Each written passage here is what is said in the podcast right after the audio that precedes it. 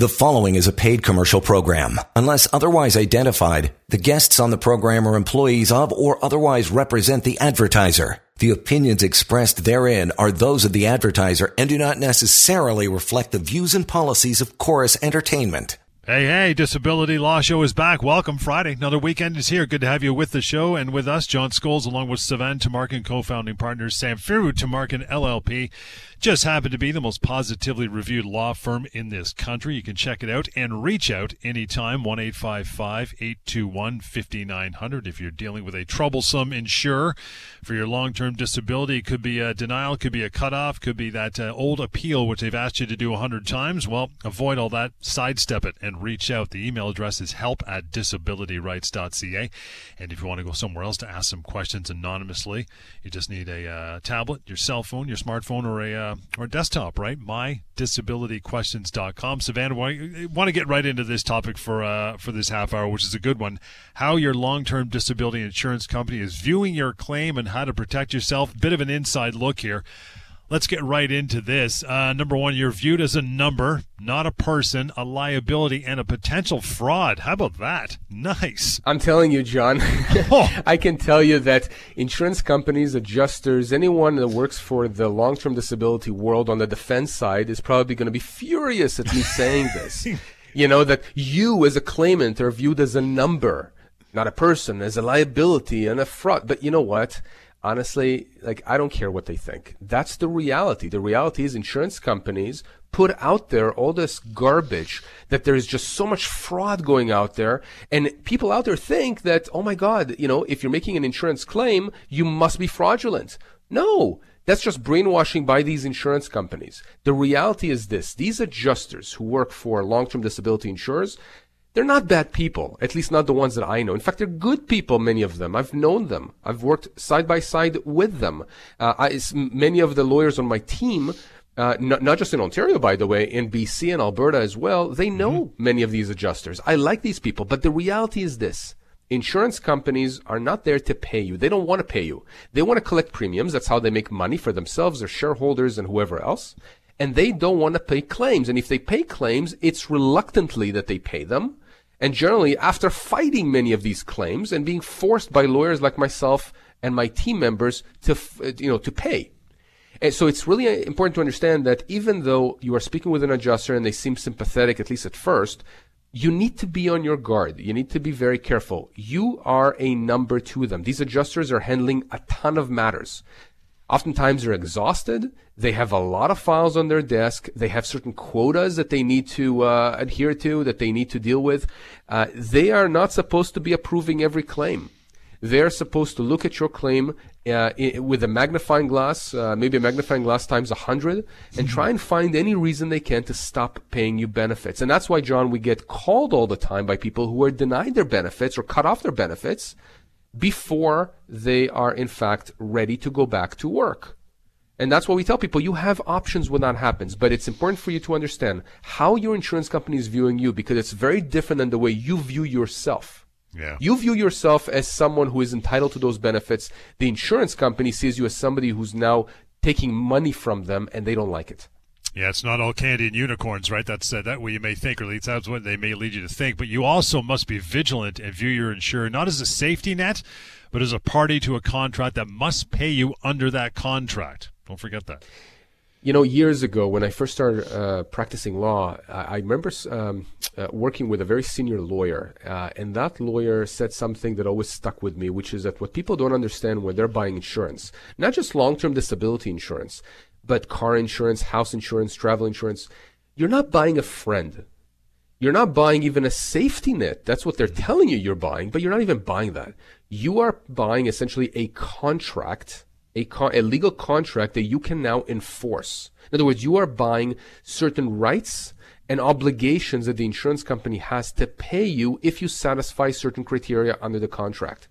And you must understand that that is what you are buying. Why? Because if, God forbid, you are denied your long term disability claim, or you're cut off at some point after being paid for a certain period of time, you're thinking to yourself, well, what can I do? There's nothing I can do. No, we go back to the contract.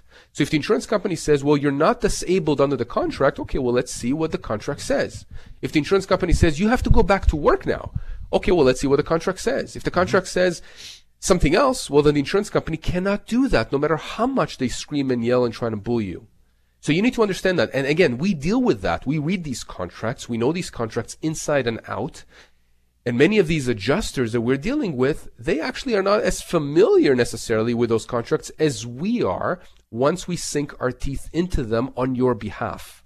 So if you're in a situation again where you find yourself getting denied or you find yourself getting cut off your benefits or the insurance company is telling you something that you know raises some red red flags, you give us a call because we'll be able to help you. We'll help you navigate that contract and your and your your rights and the insurance company's obligations. Let's get to one more of these. How they're going to view you and uh, your contract, for that matter. Talking about the insurance company, what you've got to know. You want to shield yourself from any excuses that the insurance company may have to stop your benefits. How do you do that? You see your doctor regularly, you get treatments, and uh, you're recording all your conversations and interactions with your adjuster. Contemporaneous evidence, right?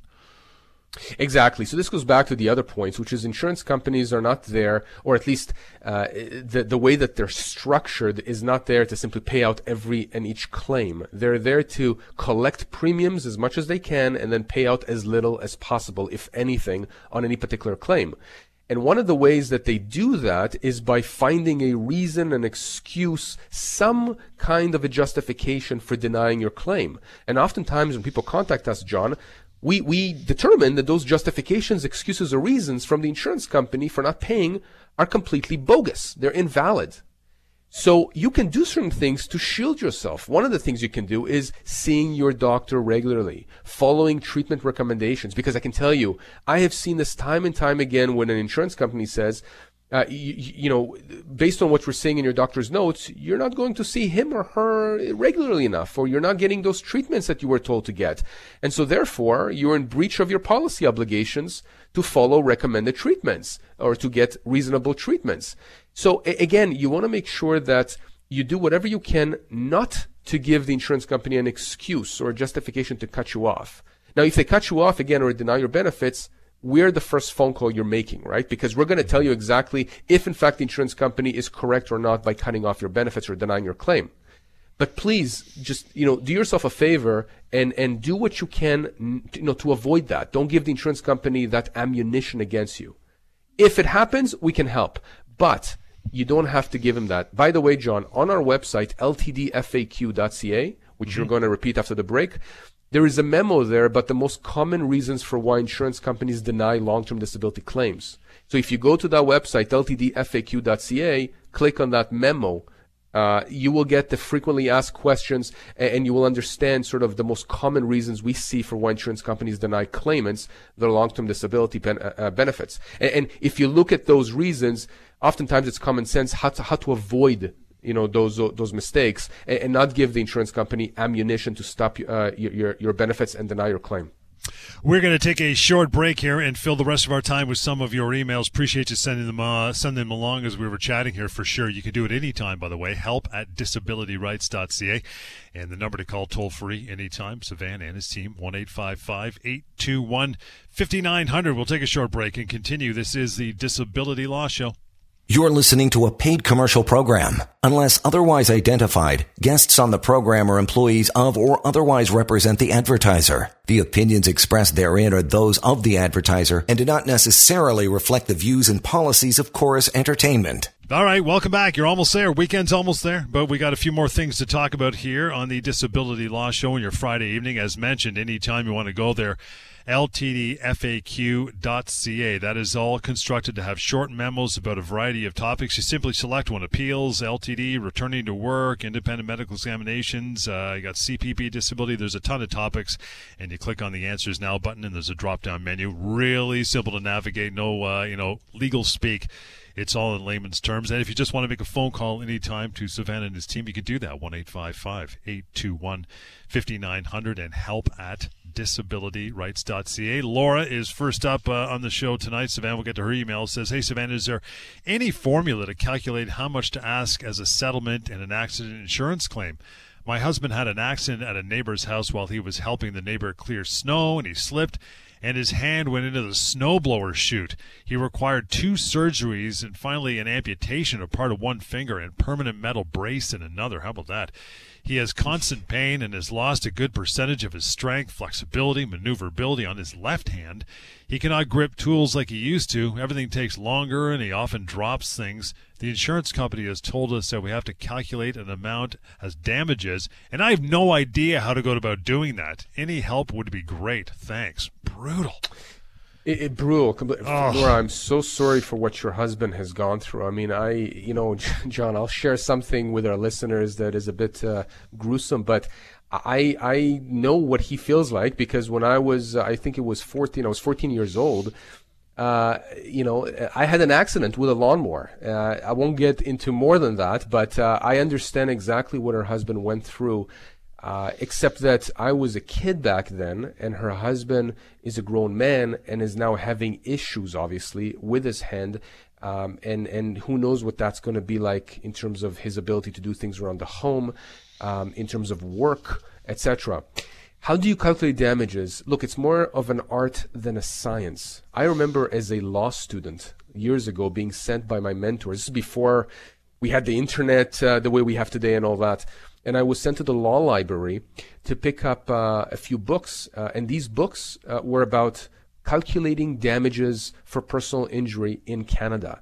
And hmm. John, I kid you not, you look at the table of contents, and, and this is what you see. You see neck, shoulder, head, uh, arm, finger, and, and essentially what these are in the index are references to the chapters in those books that then lists the various cases across the country where people injured those parts of their bodies or had amputations or sometimes had fatalities, right? You know, if, if you lost a spouse or, or uh, you know, a family member. And these cases that would be in those chapters would be cases that people have gone to court over where judges have said this is what it's worth by way of pain and suffering. So, for example, in this case, he had surgeries. I mean, he had an amputation of a finger. Uh, he had an issue, obviously, with with uh, his hand. He's having uh, permanent issues, flexibility, maneuverability of the left hand. I don't know if this is a dominant hand or not, but if I was back in time, went back in time, I would go to one of those books and I would go into hand and I would look at what similar cases, not necessarily with people putting their hands down a snow uh, a, a, a snowblower chute, but people who have issues with amputations of hands or fingers, what you know the value is of those. And, and the problem is that these are all arbitrary numbers. But we have to go to prior cases in Canada where judges have made opinions and provided judgments on those kinds of cases to understand what the values are. So I can tell you that it does vary, and it varies in terms of the pain and suffering. It varies in terms of other heads of damage like income loss. Maybe they're going to need now help around the home to do things that uh, Laura's husband can't do, maybe $100 a week worth of stuff that now they need help with. Uh, if you're looking at just pain and suffering, again, it varies. I would need more information here, but I would say what? $40,000, $50, $60, $70,000 for pain and suffering. That may not look like much, but people need to understand that we have a cap in Canada in terms of how much you can get by way of pain and suffering damages. Mm-hmm. And I can tell you that the cap stands at uh, just under $400,000 with today's inflation approximately. But there are some cases out there where you can get pain and suffering for an injury that's worth twenty, thirty, forty thousand dollars, but because of your injury, you now can't work the way you did before, and now you're losing twenty to thirty thousand dollars a year because you're unable to do the hours or the, the functions of, of your work that you could before your injury. And let's say you have 10 years worth of, of uh, losses, income losses, at $20,000 a year because of your injury, well, that's $200,000 right there. And what happens, John, if he needs help around the home? Uh, let's say he needs, I don't know, $10,000 worth of work, uh, assistance around the home because he has this issue to his hand now. For the next 10 years, that's $100,000. So you see, Laura, I would need to understand a lot more about the, the impact of your husband's injury on uh, your, your, life, uh, on on uh, his ability to do things around the home, any special damages or expenses, out of pocket expenses he incurred. Yeah any treatments he may need. It can get very complex, right? I mean, we can do a whole show just on this one, and I can go through detail uh, with everything. But the reality is, uh, there are a lot of damages that he potentially could be entitled to by way of compensation. And so I would like to speak with you, Laura, and your husband at your convenience by phone, Zoom, or in person and explain everything. And, and then we can go it. And by the way, if you go to a lawyer that's going to tell you, I can guarantee you X amount of dollars, I'm telling you right now, stay away from that lawyer because no one can guarantee that. These are always ranges. There's ranges of damages depending on how he uh, um, uh, heals, depending on what functionality he gains in, in, in his left hand, depending on what the doctors are saying. So, so John, these are all little factors, uh, not little factors, important factors we need to consider. And, and the assessment may be changing over time depending on how he heals and what happens with his mobility and ability to function. Laura, appreciate you taking the time to write in. Here's that number and follow up with a phone call for sure. One eight five five 821 5900. Want to scroll down to, uh, to Amanda's up next. Short and sweet says, Hey, Sivan, can you reapply for LTD long term disability once your two years is up, still receiving medical treatment, and not ready to return to work? All right, I'm going to sink my teeth into this one, Amanda. So let's assume that what you're asking me is that you've been on LTD, long term disability, for two years or approximately two years, and your insurance company is telling you that they're cutting you off. And now you're saying, or you're asking, can I reapply for long term disability at the end of those two years? Let's start from the beginning here for anybody who's not familiar with long term disability. Typically, long term disability policies will take you to age 65. That's when they expire. Not all of them. Some of them are limited time policies where you only have LTD for two years or five years or 10 years. Some of them may take you beyond age 65. So we have to look at your policy. But let's assume Amanda is dealing with a typical uh, policy that takes her to age 65. Now, I don't know how old Amanda is, but let's say she's not 63 years old. Okay, let's assume, or, or let's say she's not turning into, uh, you know, to to, uh, to, to, to the age of 65. Uh, well, in, in that case, if she remains unable to work, and typically what we say is if she satisfied the criteria uh, the change in definition date, the two year mark change in definition date, she's entitled to LTD beyond the two year mark. So for the first two years on LTD, under most policies, you get long term disability benefits if you cannot perform the essential tasks of your own occupation. Beyond the two year mark, the test changes. Now the test is can you perform the essential tasks of any occupation for which you are suited for by training, education, or experience? If Amanda is unable to perform the essential tasks of any other occupation for which she's suited for, or for which she's able to get commensurate income, mm-hmm. let's say 60, 65% of her pre-disability salary, she should continue getting LTD. And if she's cut off, or if the insurance company says you should be able to go back to work or to some other job, and her doctors disagree and she disagrees, well, then they should not be cutting off her benefits, and we can help her with that. So that's something I want to make sure that people understand, John, that if you are told your long-term disability benefits end uh, at the two-year mark, uh, you know, you, you, have to ask the insurer, what, what, what, you know, what are you saying here? Do I only have a two-year policy? If so, I want to see the policy. Well, you should see it anyways, because most policies are not two-year policies. They're much longer policies, policies that take you to age 65.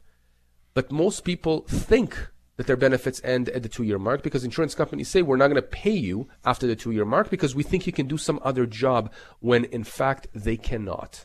Yeah. Again, if you are not able to work in any other job for which you can get 60, 65% of your pre disability income at that two year mark, and your doctors confirm you're still disabled and you're still getting treatments, give us a call immediately. We will help you get benefits beyond that two year mark. Thank you so much, Amanda. Again, 1 821 5900. Move on to Sonia. Sonia's email says I stopped taking my antidepressants without my medical team knowing for a few months because I was scared what it was doing to me, but they since found out and they prescribe me back on the medication and I'm taking it as prescribed.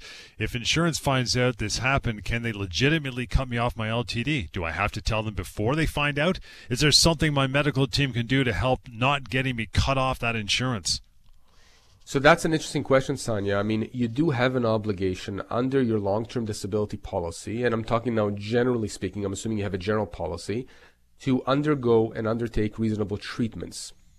Now, what I typically tell people, John, is that if you have, uh, if there are recommendations for you to take certain medications and you're not reacting well to those medications, you should be speaking with your doctors about alternatives right? I mean, if you communicate with your doctors, be it uh, a psychiatrist, uh, a chronic pain specialist, a psychologist, whoever it is, if you talk to them and you tell them this is not working, it's it's making my condition worse, or it's creating a different condition. Let's say I'm becoming anxious now.